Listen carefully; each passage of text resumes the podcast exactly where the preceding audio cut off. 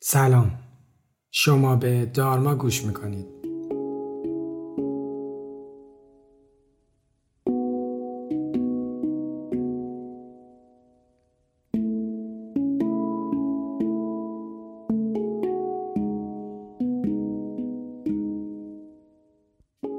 من علی دلشاد هستم و این پادکست رو با کمک تیم دارما براتون تهیه می‌کنم.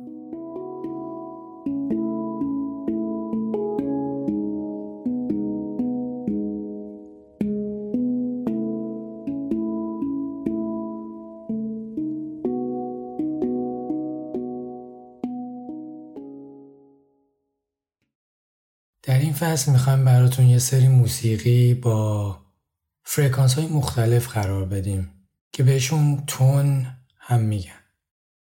به بعضی از اینها اصطلاحا میگن Solfeggio frequencies که ترجمهش فرکانس های سولفژی میشه که به فرکانس های خاصی اطلاق میشه.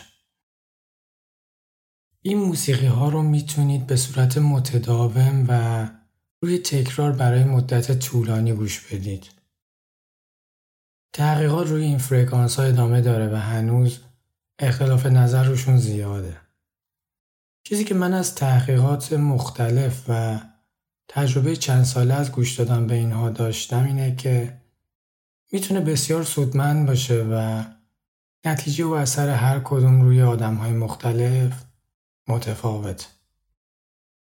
بنابراین خیلی به اینکه چه فرکانسی برای چی خوبه توجه نکنید.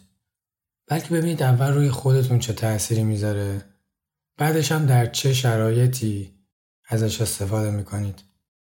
چند تا مطلب علمی و مقاله در مجله دارما راجع به این موسیقی قرار دادیم.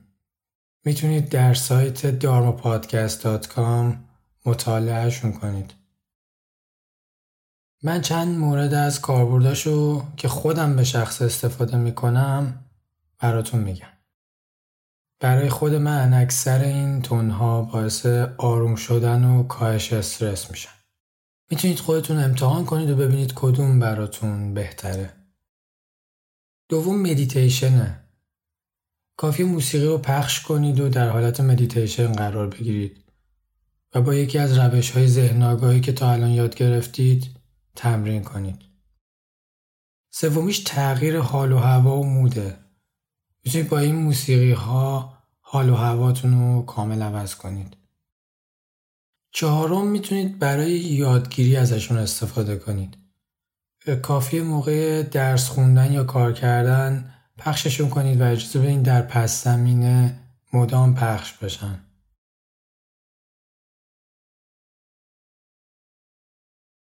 پنجم برای خواب می‌تونید ازش استفاده کنید.